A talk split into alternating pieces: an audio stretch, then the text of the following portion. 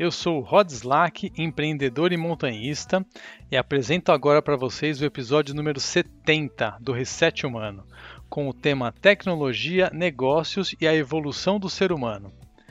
Este episódio faz parte do podcast profissional, sempre trazendo reflexões e inspirações para todo ser humano que busca evoluir pessoal e profissionalmente, exercendo seu protagonismo, melhorando suas relações e sua conexão com o planeta. E hoje eu entrevisto Fábio Câmara, uma grande referência como empreendedor, sócio fundador do Grupo F Câmara, que é formado por uma reconhecida empresa de tecnologia e uma venture builder que já fundou oito startups, atingindo escala global. A história do Fábio vai além do sucesso nos negócios.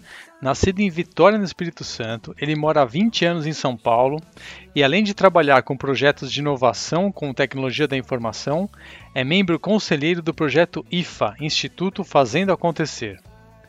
De origem pobre com pouquíssimos recursos, construiu tudo o que tem até aqui devido a uma imensa vontade de mudar e uma infindável curiosidade pelas coisas da vida e da natureza humana, segundo suas próprias palavras. Uma frase que o inspira: Naturalmente, não somos todos gênios. Todavia, para cada um de nós, a natureza sempre demonstra o sucesso nas próprias proporções. De Antônio Meneghetti.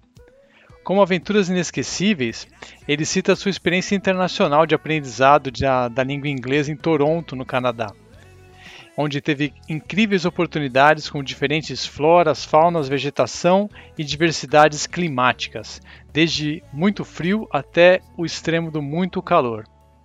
Em toda vez que se sentia sozinho, ele conta que com diversas dificuldades, principalmente de comunicação, foi na natureza que ele conseguiu se reencontrar o seu centro, se reequilibrar nos seus sentimentos. Livros que indica A Psicologia do Líder, de Antonio Meneghetti, e A Escola dos Deuses, de Stefano Hélio Dana. Fábio, seja muito bem-vindo ao Reset Humano, é um grande prazer ter você aqui com a gente. Nossa, o prazer é todo meu.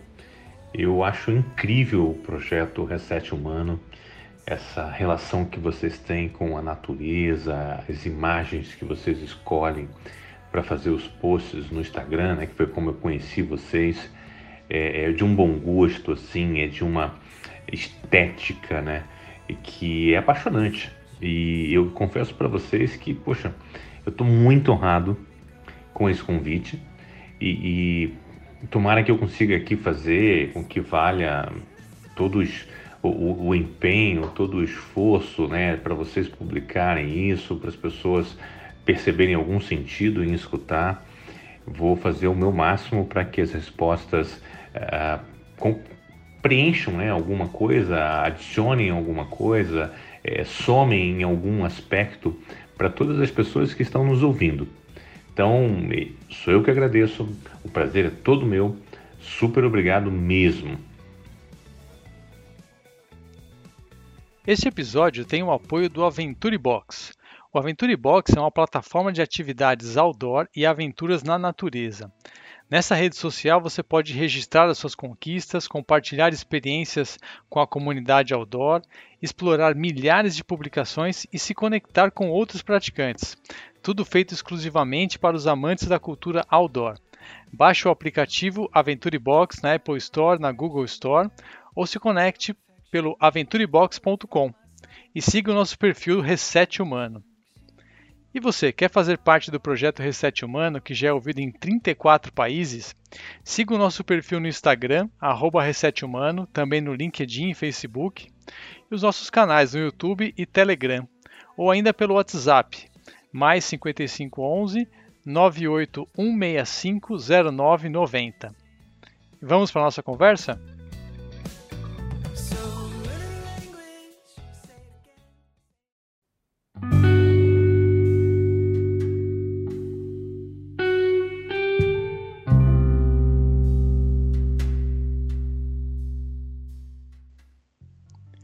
Fábio, como começou a sua paixão pela tecnologia? Conta um pouco para a gente do início da sua carreira. Olha, É, essa história de paixão tem um, um glamour, né? tem um, um, toque mágico das pessoas acharem que ah, caiu uma maçã na minha cabeça e eu me percebi apaixonado por tecnologia. Bom, eu, eu vou ser muito franco com vocês. Não é bem assim que as coisas acontecem, ou pelo menos não foi assim que aconteceu comigo, tá? É, eu venho de uma origem assim bem humilde, é, com dificuldades, é, tive ali a, a, as minhas preocupações de como é que eu me alimentava. Né? Eu costumava dizer que é, os meus pais tinham que vender o almoço para comprar a janta. Na verdade, minha mãe, porque meu pai abandonou a gente quando a gente era muito novo. E, e com toda essa dificuldade, eu fui ser office boy de um banco é, office boy é uma carreira que não existe mais, né? e o, isso revela um pouco a minha idade. Mas eu fui ser office boy de um banco, na época se chamava Banco Real, hoje seria o Santander, depois de tantas incorporações e aquisições que houveram no caminho. E lá eu tive acesso a um computador. O, o gerente geral da agência né, se chamava Walter, uma pessoa assim que, poxa, foi um anjo para mim me permitiu chegar perto desse computador, mexer nele, e eu fui me interessando, fui comprando umas revistinhas, que é o que tinha na época, né? não tinha internet, não tinha nada disso. É, essas revistinhas de eletrônica vinham ali com alguns códigos numa linguagem de programação chamada QBase, e aí eu, eu fui me percebendo, curtindo fazer aquilo. Mas a, até eu entender, tá? Que aquela era a minha vocação profissional, foram uns 10 anos, foi sofrido, teve idas e vindas, eu abandonei o meu trabalho com informática, fui tentar outras coisas, aí deu tudo errado, e aí em algum momento me percebi que, que eu precisava voltar para a informática. É, é uma história muito longa, muito longa. Mas no geral, a melhor forma de eu explicar para você como é que eu percebo a minha paixão por trabalhar com informática, com tecnologia, é o seguinte: é, muitas vezes as pessoas me perguntam assim, Fábio, você trabalha quantas horas por dia? Normalmente, tipicamente. E eu respondo com muita sinceridade: eu não sei. Porque eu não me percebo trabalhando. É uma coisa prazerosa, fluida, é, é, é não, sei lá, não, não tem essa coisa de, ah, ah, ok, de vez em quando eu estou estressado, de vez em quando é cansativo, de vez em quando eu tenho problemas é, é que me preocupam mais. A, a, vida é a vida, tá? É a vida real.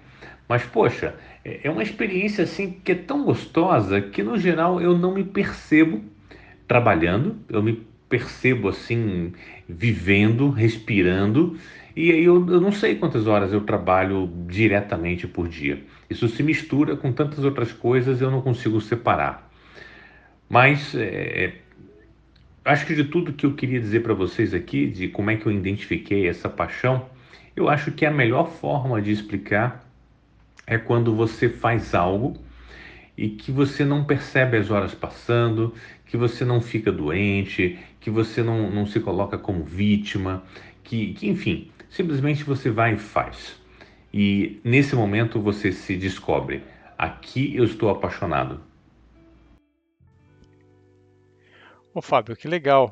Eu também comecei a minha carreira como office boy e coincidentemente também trabalhei no Banco Real. E concordo com você que quando a gente encara o nosso trabalho com esse olhar que você mencionou, parece que tudo começa a fluir de uma maneira mais leve e com sentido, com significado. E falando em tecnologia, é legal a gente acompanhar a forma como o computador entrou nas nossas vidas, né, como você mencionou, e como a tecnologia tem mudado a nossa rotina cada vez mais rápido. Na linha do tempo da espécie humana, esse é o momento de maior velocidade e impacto dessas, dessas transformações. Na sua visão, qual o papel da tecnologia na evolução do ser humano? Essa é uma excelente pergunta. Agora você me colocou na parede, né? Na sua visão, qual o papel da tecnologia na evolução do ser humano? Não vai ser simples, mas vou tentar responder. Primeiro, eu, eu acho que está acontecendo uma revolução, não é exatamente uma evolução, porque a evolução ela tem um, um certo é, tempo tá? Natural das coisas e a revolução ela acelera esse tempo, ela atropela algumas coisas. É, durante as histórias né, que nós temos de revoluções, existem mortes, muita coisa se perde porque é um tempo não natural. E quando você fala de uma evolução, é, é sempre em conformidade com todo o suporte que a natureza pode dar àquilo. Então nós estamos numa revolução. Nós estamos submetidos, tá, a uma carga de informações disponíveis e sendo é, é, jogadas para gente o tempo todo, que eu gosto de chamar isso de infoxicação, que é a informação com o, o estar intoxicado, o estar, é, é, é, sabe, overdose mesmo. E, e, isso é uma coisa que os seres humanos não estão se perdendo, eles não sabem mais no que acreditam, eles não sabem mais é, é, o que é fato, o que é verdade, o que é um, uma fake news, o que é, enfim, tantas outras coisas. E, e não são só os problemas políticos né, que estamos vivendo nos nossos países, no nosso país, perdão. Mas é, também em outros países estão acontecendo tantas coisas, porque é muita informação disponível. Nós não estamos preparados para isso. E o que, que eu recomendo aqui? Primeiro, fazer uma escala tá? É, de que horas você vai acessar informações, se permitir né, ser invadido pela essa quantidade de informações e as horas que você vai estar com você, ou que você vai estar focado, né, concentrado em, em coisas do seu trabalho, em coisas que são importantes da sua vida. Então, é muito é, é saudável né, você fazer essa separação e essa separação formal, por isso que eu falei escala. Depois, é, priorizar qual é o tipo de informação e qualificar qual é a fonte dessa informação para que você tenha ali é, é um, uma coisa mais fácil de ser digerida, né? Um, uma coisa palatável. É, se você ficar consumindo informação que vem de qualquer lugar sem qualificar esse lugar, é, você vai ser poluído. Sabe o rio ali que recebe é, é tudo quanto é tipo de detritos né, vindos de todos os lugares? ele fica poluído. E se você está poluído, você não tem vida, você não tem essência, você não vai ter o peixe ali, você não vai ter ah, toda a infraestrutura da natureza para isso. Então, a, a tecnologia, tá?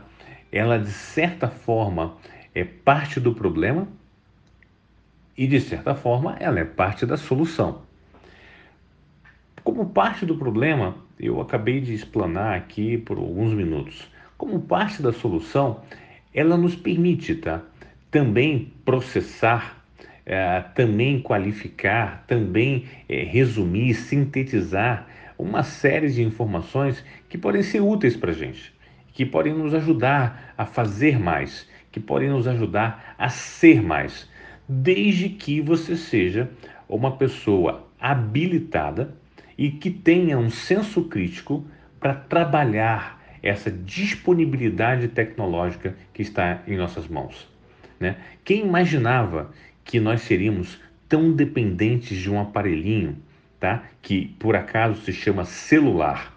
Às vezes eu acho até que o nome celular não é por acaso, porque vem de célula, né? E célula é vital para o ser humano.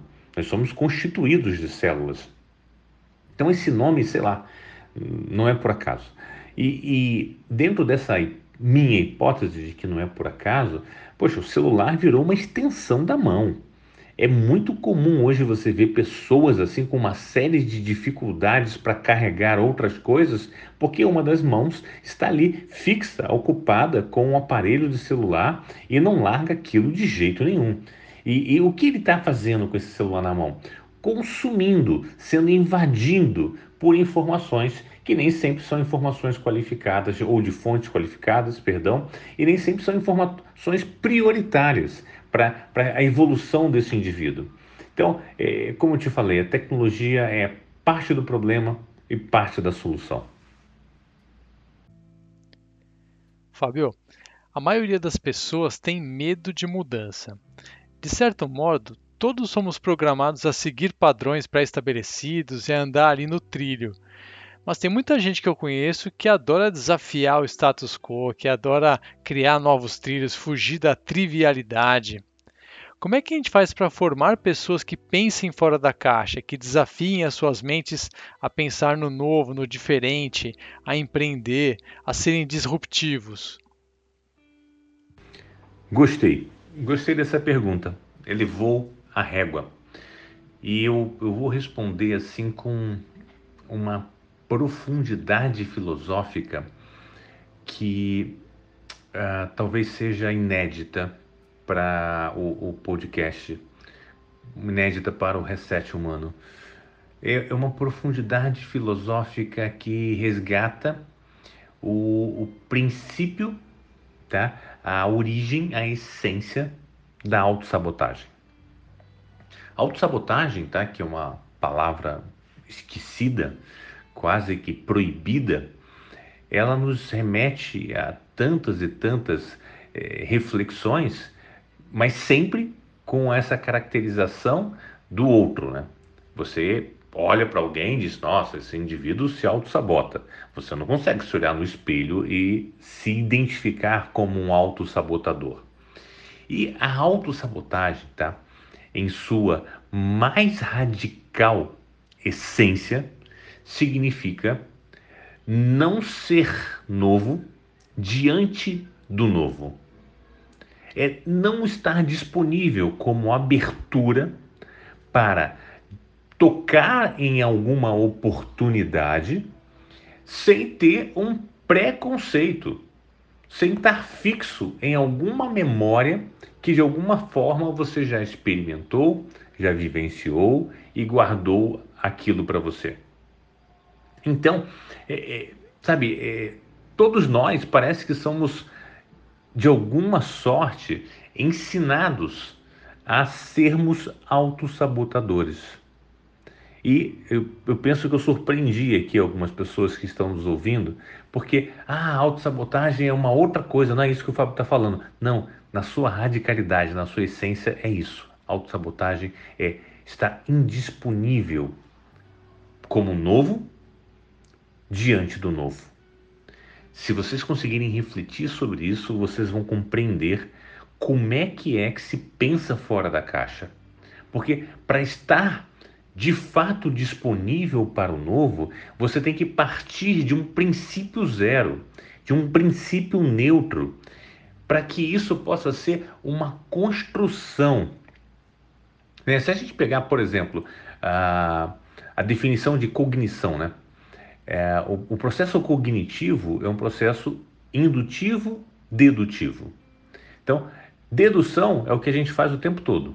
Né? A gente pega ali determinados particulares de uma situação, de uma informação e associa alguma teoria existente. Isso aí a gente vai aprendendo, cada vez mais que ficamos maduros, ficamos experts em dedução. Agora, indução é com esses mesmos particulares né, de uma situação, de uma informação, você construir uma hipótese, você se propor ao novo. E é isso que nós desaprendemos com o tempo. Quando criança, a gente está ali muito disponível para fazer essas experiências, mas à medida que o tempo vai passando e, e vem os desgastes, e vem as frustrações, e vem os complexos, aí você começa a ficar fechado para fazer isso. Então, como formar pessoas que pensem fora da caixa, eu preciso resgatar essa filosofia essencial de compreender a autossabotagem, de compreender o processo de cognição, né, indutivo, dedutivo, de se colocar como ataraxia, sabe, diante de uma informação, né, sem nenhum tipo de sentimento, é de se colocar como metanoia, de, diante de uma nova situação, que é sem nenhum preconceito, né? Atraxia, metanoia, são palavras que caíram no desuso no português e também em outras línguas, porque são palavras profundas, de essências filosóficas. E, e para empreender, tá? Para ser disruptivo, na prática você tem que resgatar isso. Você tem que voltar a essa essência e assim você vai ser verdadeiramente novo e vai poder criar o novo. E aí, sobre ser disruptivo, né? É uma palavra que está na moda, é uma buzzword, né? Como chamam agora, uma business word que está na moda. E eu acho que isso está muito ligado à inovação, tá? Eu não gosto de usar disrupção sem ter o conceito de inovação junto. E inovação, para mim, ela tem dois sentidos, né? Você tem uma inovação que é a seguinte: é, é você substituir algo que você faz hoje, tá? Por ah, uma coisa melhor. Você faz melhor aquilo que você já faz hoje. E isso é uma inovação, porque isso permite você ter um melhor desempenho. A, a evolução da tecnologia, né, junto com a evolução do próprio ser humano, tem proporcionado inovações e inovações quase que diariamente. Mas uma inovação disruptiva, tá? Ela é um pouquinho mais complexa de acontecer, contudo acontece, que é o seguinte: é, você tem um, uma maneira, né, de fazer algo e você trabalha, né, com uma nova hipótese. Essa nova hipótese é, é funciona, né? É funcional, é útil e ela substitui a maneira anterior que você tinha de fazer algo, tornando-a obsoleta. Então, você fazia um determinado procedimento, você começa a fazer agora um novo procedimento completamente diferente e esse novo procedimento torna obsoleto o procedimento anterior e, e você tem ali uma inovação disruptiva. Então é, é assim que eu gosto de falar sobre disrupção, é, mas são coisas diferentes, tá? Você me perguntou sobre fora da caixa, sobre pensar no novo, sobre empreender e sobre ser disruptivo. E eu tentei colocar que tudo isso, né, pode estar no mesmo pacote, mas o, o, o indicado é que você coloque em pacotes separados, procure compreender a epistemologia dessas palavras, procure entender a essência filosófica para se posicionar com o conceito correto, com a consciência adequada para você de fato fazer o novo no novo. Fábio, vou citar aqui uma frase do Aristóteles. Abre aspas. Quando seus talentos encontram as necessidades do mundo, ali está a sua vocação. Fecha aspas. Você acredita que o propósito tem a ver com o prazer em servir? Tem a ver com colocar as suas habilidades para o mundo? E qual é o seu propósito? Ah, meu amigo, esta sua pergunta me remete a um monte de coisa. O, o prazer de servir talvez tenha antes o prazer de ser. Até pouco tempo atrás eu me perguntava: por que vencer? Por que resolver? Por que me salvar? Qual é a intrínseca necessidade? Todos nós somos formados para resolver uma missão, talvez recebida por Deus. Ou poderia ser uma missão de amar os outros, enfim, mas o, o que impõe isso?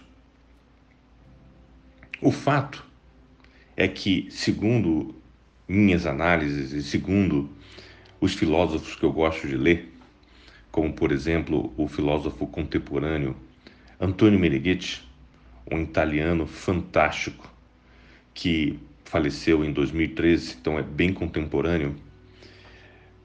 O ser humano é habituado a admitir um dever, é, é habituado a, a nascer né, para um propósito como se existisse ali um código que, se ele não se realiza, ele se sente vazio, ele se sente culpado.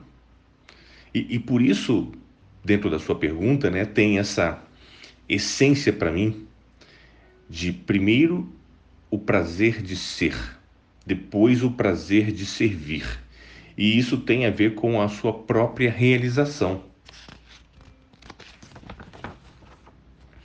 Sabe, a essa pergunta, por que realizar, por que vencer, eu, eu concluo que é belo estar bem, é belo saber a própria vida com prazer, ser sadio, ganhar sempre mais de si mesmo, alcançar uma maior consciência. O saber aumenta o espaço da própria vida. Então, eu introduzo mais um verbo. Na resposta da sua pergunta, tenho o prazer de ser, depois vem o prazer de saber e, por fim, o prazer de servir. É, é, colher esses prazeres, né, todos são utilitaristas, funcionais, faz com que você construa a sua própria individualidade. Construa é, a, a sua realização de si mesmo. Nós somos, na sua radicalidade extrema, únicos, indivíduos com uma unicidade que não se encontra igual em nenhum outro indivíduo. E por isso da palavra indivíduo. Então, cada um de nós tem um prazer de ser, um prazer de saber e um prazer de servir que é muito único, que é muito próprio. E essa para mim é a resposta, tá? Por trás do que Aristóteles estava falando e que talvez o Meneghetti me permitiu é, encontrar ali como minha hipótese a resposta, a solução, né? De que nós somos seres para realizar uma missão. E a nossa vocação é o encontro interior de nós com nós mesmos, na consciência dessa missão e na realização dessa missão. Eu, eu falei tanto, espero não, não, ter sido confuso, mas é, retomo: o prazer de ser, o prazer de saber, o prazer de servir é o conjunto que classifica, que qualifica a nossa missão e ali está a nossa vocação. A nossa vocação é esse encontro de nós com essa missão, com esse projeto que nascemos para realizar. Adorei isso. O prazer de ser, o prazer de saber e o prazer de servir. Fantástico. Vamos lá, vamos continuar nossas perguntas aqui. É, o processo de criatividade e de inovação, em especial ao trabalhar em grupos, demanda organização, processos estruturados e metodologia. Na sua visão, essa forma de pensar é essencial para ganharmos produtividade e acelerar aprendizados? Aqui agora, nessa pergunta, saímos um pouco da filosofia e entramos numa prática administrativa, provavelmente empreendedora, que eu quero explicar para você. O processo de criatividade e inovação parte de um princípio de que você possui um conjunto, uma sociedade, um grupo, um time, uma equipe, aonde os indivíduos são qualificados. E essas suas características esses critérios que lhe qualificam são conscientes a um líder que instrumentou para que eles funcionassem daquele jeito. Então, primeiro tem a figura do líder, depois tem a qualificação com critérios, com ferramentas, com instrumentos do time. E assim você começa a ter um conjunto funcional. Porque se você simplesmente agrupa as pessoas, para trabalharem juntas, não é assim que vai funcionar. Nem sempre, ou eu diria até que na maioria das vezes, não funciona. E esse indivíduo, tá, que está ali trabalhando, ele é uma, uma sombra das características positivas do seu líder. Então, todos nós né, nos aproximamos e gostamos de estar juntos daqueles que nos parecem mais, daqueles que nos emanam luz. E aí existe um princípio filosófico, econômico, administrativo que eu gosto muito e repito com frequência para minha filhinha de 13 anos, que é o mais organizado organiza o menos organizado. E isso para mim é uma lei de natureza. Então, dentro do contexto da sua pergunta, processos estruturados, metodologia, ok, tudo isso é válido como efeito. Tudo isso vai agir, vai otimizar, vai aumentar desempenho, mas já como efeito. Agora, a causa de um time produtivo, criativo, inovador está em compreender, qualificar o indivíduo que faz parte desse time. E aí eu quero chamar a atenção para quatro características que são essenciais em todos nós como seres dentro de uma sociedade. Primeira característica: competência. Todos nós temos uma competência que nos é particular, que nos é intuitiva, que nos é quase de natureza todos nós fazemos algo como ninguém faz. Dentro dessa resposta anterior, né, que falamos de, de, de missão, de, de existência, que, que, falamos ali de, de propósito, de vocação. Então, a, a nossa competência é aquilo que a gente faz e que alguém reconhece e que quer pagar por isso. Porque estamos numa sociedade onde a moeda, o dinheiro, é o que é, regulariza, é o que é, sacramenta todas as relações. Né? Nós não, não conseguimos mais viver numa sociedade onde não exista o dinheiro. Isso seria retroceder a fases muito primitivas da, da economia, mas também da humanidade. Então, a competência é algo que você precisa saber. Olha, eu sou competente em tal coisa e por isso as pessoas me remuneram. Por isso as pessoas me contratam. Depois, a segunda característica é a competitividade. Essa competência deve ser competitiva.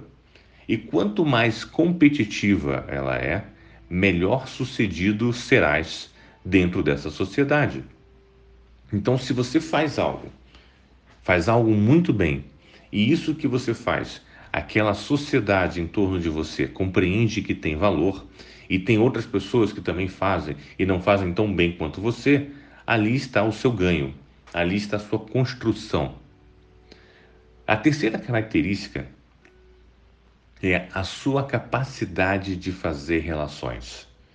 É o que o, professor Antônio Meneghetti, o filósofo que eu comentei com vocês, que me agrada bastante, meu, meu autor de livros favorito, ele chama de relação otimal. A relação otimal, ela é mais do que o networking. Ela pode se basear, pode se compreender como networking, mas ela é mais que isso. Porque ela é você estabelecer relações onde de fato se entendam o escopo, o porquê você está ali, o porquê é necessária aquela outra pessoa, aonde se soma, aonde um em um são dois. Porque na maioria das relações, um em um é igual a um. Não, não, não tem soma, não, não tem fazer mais. E, e, por isso, na relação otimal, quando você compreende né, uh, tudo que está definido pelo, pelo professor Meneghetti, você compreende que em todas as relações sempre há um sujeito e um objeto. E isso é inevitável. E aí você parte de se tornar o sujeito, de se compreender como sujeito naquela relação e de dar função àquela relação, para que ela tenha ali um ganho, uma construção, uma evolução para ambos. E por último, estilo de vida. Ah, estilo de vida. Todos nós tá, temos já pré-concebido uma espécie de pré-conceito introjetado como uma expectativa de uma imagem do que estamos esperando de um indivíduo. Ah, vou falar em palavras mais simples. Vamos imaginar que você agora precisa de socorro e você está aguardando a chegada de um médico. É inevitável que você já tenha formalizada a imagem de um médico. E se chega algum indivíduo com uma imagem muito diferente daquilo, você vai se assustar, você vai ter receio de que ali não tenha um profissional qualificado para lhe ajudar. Então, o estilo de vida é uma coerência com a sua competência. Né? Dado que se está em sociedade e o princípio da sociedade é né, eu abro mão de um pedaço da minha liberdade para que você também, abrindo mão de um pedaço da sua liberdade, a gente em conjunto possa fazer mais. Esse é o princípio de sociedade. Então, eu, eu tenho ali uma expectativa de um ser social que vai se relacionar comigo e vai ter o estilo que é um estilo esperado dentro desses padrões sociais. Então, ok, você pode ter as suas individualidades, você pode ser único, você pode tudo isso. Inclusive, pode não, deve ser tudo isso, unicamente. Contudo, não misture a sua vida privada com a sua vida pública. Então, quer fazer coisas ali que talvez a sociedade não entenda? Faça privadamente. Faça sem que ninguém descubra. Agora, se está vivendo em sociedade, tenha um estilo de vida coerente que soma, que constrói imagem para sua competência. Fábio, a tecnologia existe para melhorar a vida do ser humano, mas ainda hoje, ao falar sobre inteligência artificial, transformação digital de uma forma mais abrangente, surgem questionamentos sobre a relação de humanos e máquinas, impactos na geração de empregos e etc. Quais são os maiores dilemas que você observa em relação a este tema nos tempos atuais? Eu estou aqui internamente dando uma risada, porque eu tinha certeza que essa pergunta estava por vir. E acho até que demorou, né? Você fez sete perguntas antes. Mas enfim, vamos, vamos para ela. Inteligência artificial, transformação digital e tudo isso ameaçando os empregos. Olha, hum, não é bem assim, tá? Existem algumas coisas que de fato a inteligência do ser humano nunca será substituída por uma máquina, por um processo, por um mecanismo que não seja efetivamente humano. E aí estamos falando de intuição, estamos falando de curiosidade, estamos falando de análise segundo tá, critérios humanos de uma experimentação. Então, ah, sinceramente, para mim não há a menor possibilidade da raça humana ser este exterminada pelos computadores, da raça humana ser eliminada da possibilidade de emprego, da possibilidade de prazer, de vida pelos computadores, pelos robôs. Por quê? Porque essa evolução que estamos tanto falando aqui, ela é um processo criativo e a criatividade vem da curiosidade, vem da intuição. As coisas que foram descobertas, né, as coisas que foram inventadas, elas não foram, eh, elas não surgiram através de algoritmos computacionais elas não surgiram através de construções puramente matemáticas, tá? Elas surgiram sim a partir da experiência da vida e da observação. Né? Vamos pegar o, o exemplo, é, por exemplo, como é que se descobriu a penicilina? Vocês lembram disso? Vamos procurar agora. Vamos ver. Se não fosse ali a experimentação e a curiosidade de um ser humano, até hoje a gente não teria penicilina. E o quanto isso foi evolução para a humanidade. O quanto se tornou possível hoje se viver mais, se passar por situações difíceis. Então, é, é, recupere, tá?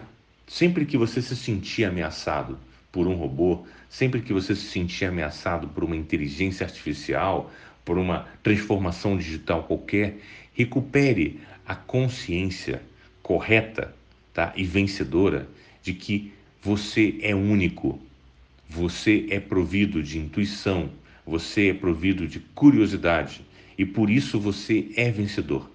Vencedor diante dessa batalha. Obviamente, cálculos matemáticos as máquinas vão fazer mais rápido. Obviamente, guardar uma, um grande conjunto de informações, as máquinas vão fazer mais as, as máquinas vão fazer mais rápido. Mas poxa, isso não dá para comparar. Agora, a experimentação, a, a, o critério né, subjetivo para você construir algo que no final se torna objetivo, a curiosidade, a intuição, isso nós somos únicos. Parabéns, você vai vencer se tiver a consciência correta, o seu medo de ficar desempregado porque um robô vai te substituir. Concordo 100% em gênero, número e grau, Fabio. Esse é um assunto que a gente já trouxe algumas vezes aqui no podcast, ele é recorrente, mas é super importante a gente trazer argumentos, trazer esses pontos de vista, para a gente desmistificar muitos desses pontos. Agora eu vou te perguntar o seguinte: você já deu muitos resets na sua vida? Qual foi o que mais te marcou e por quê? Sim, sim, eu já dei. Eu tenho muito curioso para contar. Eu vou, eu vou passar agora. Espero que vocês achem engraçado. Na época não foi tanto, mas enfim, agora até parece sim. Eu, com aproximadamente 25 anos, depois de ter experimentado aí algumas desventuras profissionais, eu quebrei. Mas sabe o que é quebrar economicamente, quebrar administrativamente, quebrar como pensamento, como consciência. Eu efetivamente cheguei no fundo do poço. Na época eu costumava dizer que eu tinha quebrado e perdido um pedaço, que não era possível mais juntar depois. Eu me vi com tantas dívidas, com tantas construções erradas, pessoas erradas em, volta de mim, enfim, que, que eu estava mais do que no fundo do poço. Eu acho que eu já estava enterrado. E aí, nessa reflexão, né, de tentar encontrar ali algum espaço de, de esperança ou de terminar com a minha própria vida, eu fui passar uns dias na ilha de Taparica, na Bahia, pertinho de Salvador. Eu fui para casa de uma, uma amiga, uma namorada ali, um flerte, que me emprestou uh, gentilmente a casa dela, era em frente à praia, né? E eu fiquei quase uma semana é, é, refletindo, sem dinheiro, eu não, não, conseguia comprar comida direito, sabe? Eu tinha que racionar ali as coisas que eu estava fazendo. É, ficava na praia, andando para um lado para o outro, pensando na vida. E aí eu encontrei um, um argentino, que era um, um, talvez um hippie, né? Uma pessoa ali que, que vivia a, a, por ali, eu não, não lembro direito. E ele queria me vender mapa astral. E eu conversei com ele e falei, poxa, amigão, desculpa, mas não tem a menor chance, tá? De você me vender um mapa astral, porque eu, eu, eu tô duro, eu tô no fundo do poço, eu não tenho condições nenhuma de, de comprar nada que não seja o, o, um alimento ali para me sustentar hoje. E ele ficou conversando um pouco mais comigo e disse para mim assim, olha, eu gostei bastante de você. E eu, eu vou fazer para você uma numerologia, então. E não precisa pagar nada, não. Eu, eu, vou fazer. Eu gostei de você, eu vou fazer. Falei, olha, então se é efetivamente de graça, ok, mas eu não tenho nem como lhe dar uma gorjeta depois. Não, não, não se preocupe, eu vou fazer. E aí ele fez uma numerologia e, e disse para mim assim: olha, seu nome tem aqui umas complicações mesmo. E eu recomendo você trocar uma letra do seu nome. Então, o meu nome, tá, de batismo é Fábio Câmera com E. E ele disse que, conforme lá a matemática que ele usou, esse nome não construía coisas boas. Né? Tudo que construía, destruía depois. E ele me sugeriu usar o meu nome como Fábio Câmara, com tudo A, C-A-M-A-R-A, substituindo o E que estava ali no, no meio do meu nome de batismo. Enfim, eu não vou dizer para você que isso foi um, um reset, uh, ou foi um reset, eu, eu, não sei nem o que eu acredito, mas eu sei que ali eu vi um fio de esperança. E eu fiquei, sabe, é, sentado, meditando em frente àquela praia linda, com aquele sol assim batendo no meu rosto e, e, e me perguntando por que não? Eu vou agora me chamar Fábio Câmara e eu vou fazer tudo de novo. E agora eu vou fazer com mais é, experiência, com mais maturidade, porque todos os erros que eu já cometi, eu espero não cometê-los novamente. Eu vou cometer erros novos, né? mas estes aqui eu, eu espero ter aprendido. E foi assim que aconteceu esse reset. E a numerologia, né, o argentino, o mapa astral, enfim, talvez não estejam tão ligados assim à questão da natureza, mas tem aí um misticismo né, que faz parte do todo da natureza, faz parte do todo do, do ser humano. E por isso eu acredito que esse foi o, o grande reset da minha vida. Cara, que demais esse reset. Adorei a história e legal você compartilhar isso aqui com a gente. Essas sincronicidades são, são a beleza, né? O mistério é a beleza, né? E acho que cada um tem o seu reset. Nada é por acaso e, e com certeza essa pessoa que te abordou ali foi importante nesse seu processo de reset, nesse renascimento que você deu. Acho que é o conjunto de tudo que você já estava pensando com o que foi falado ali da sua atitude para mudar. Bom, Fábio, a gente está chegando no final aqui do nosso podcast. E para fechar, eu queria saber, na sua opinião, quais são as principais mudanças que aconteceram no mundo durante a pandemia e que chegaram para ficar. É possível separar o mundo físico do mundo digital? Eu te confesso que eu ando bastante preocupado com as lições da pandemia. No início, Muita gente falou assim: ah, poxa, vamos sair melhores, eh, vamos sair mais humanizados, vamos dar mais valor a uma série de coisas. E eu tenho receio, particularmente eu tenho receio de que isso não seja um fato. Porque é, não sei se a gente aprendeu. Olhando o comportamento das pessoas, olhando é, tudo o que está acontecendo agora, né, nessa, nessa transição, nesse aprender a lidar com, com esse novo vírus né, e com a possibilidade de, de novas variantes desses vírus, é, eu acho que nós não mudamos muito, não. E, e, pelo contrário, nos tornamos piores, porque ficamos mais medrosos, ficamos é, mais afastados das pessoas, é, estamos aprendendo né, a, a viver, a atravessar a vida com distanciamento. E isso não é positivo, porque como seres humanos nós nascemos para viver em grupos, nós, nós nascemos para viver em relação. E mas o que mais me, me, me assusta tá, são duas coisas. A primeira eu já falei, é o medo. É, eu estou vendo as pessoas agindo assim de forma agressiva. É, as pessoas estão mais intolerantes, as pessoas estão é, é, agressivas mesmo, é a palavra, por causa do medo.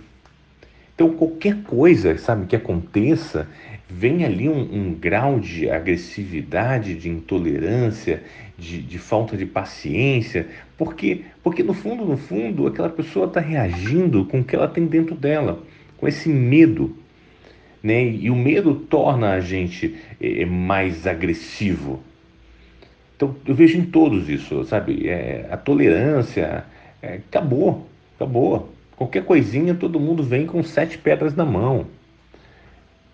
Isso para mim é um efeito dessa pandemia, assim, aumentou bastante, inclusive com a pandemia, né? Já existia antes, mas aumentou significativamente. É um efeito que eu considero efeito pandemia.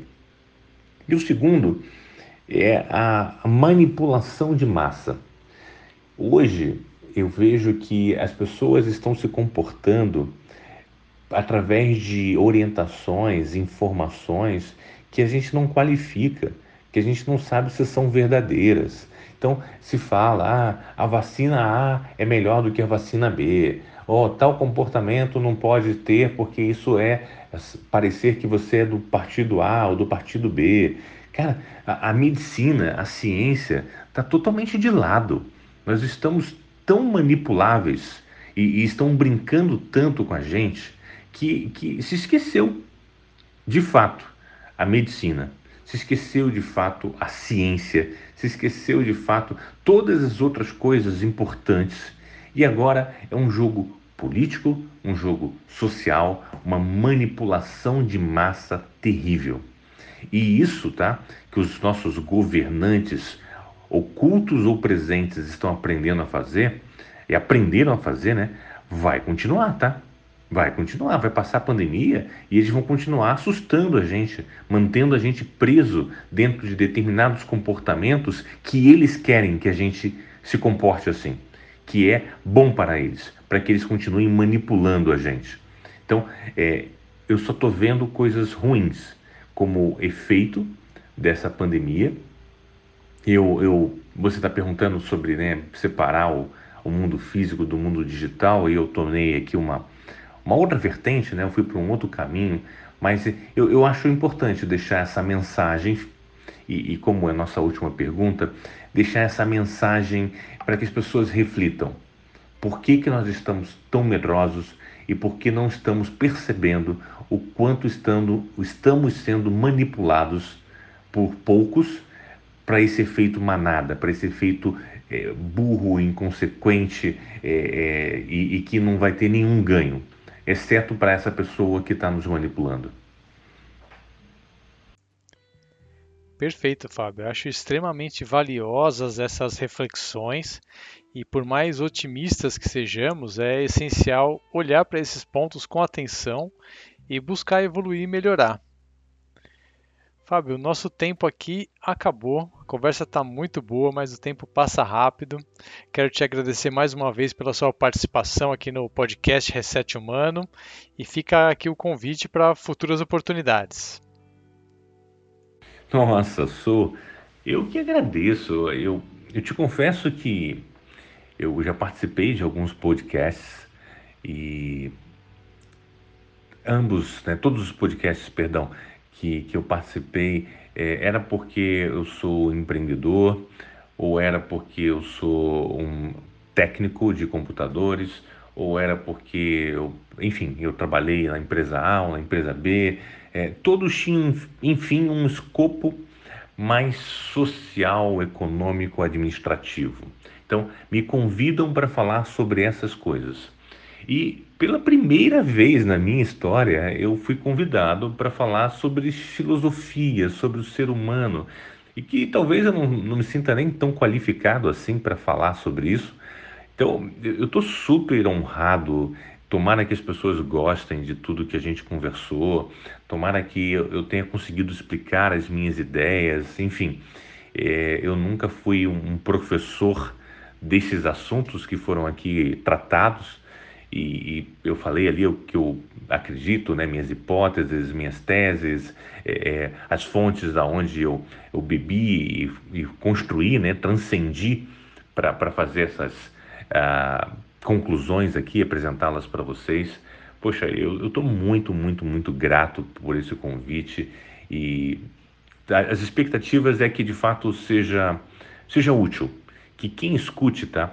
Em algum ponto tem ali uma passagem, uma identificação que se construa e permita a evolução, esse reset que a gente sempre está falando. Obrigado mesmo, grande abraço para todos que estão nos ouvindo, grande abraço para você.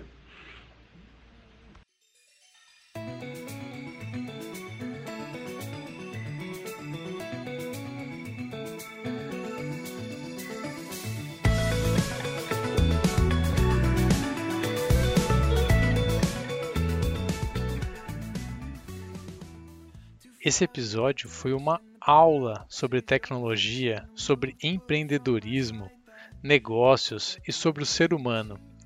Cada pessoa que a gente conversa aqui nos podcasts do Reset Humano traz visões inspiradoras através de suas histórias, seus conhecimentos e experiências para que cada um reflita e busque também fazer os seus resets, as suas mudanças, que busque a sua evolução. E você, quer fazer parte do projeto Reset Humano, que já é ouvido em 34 países? Siga o nosso perfil no Instagram, @resethumano, e também no LinkedIn e Facebook, e nos nossos canais no YouTube e no Telegram ou ainda pelo WhatsApp mais 5511 98165 0990. Até o próximo episódio, um grande abraço e amanhã a gente brinca mais.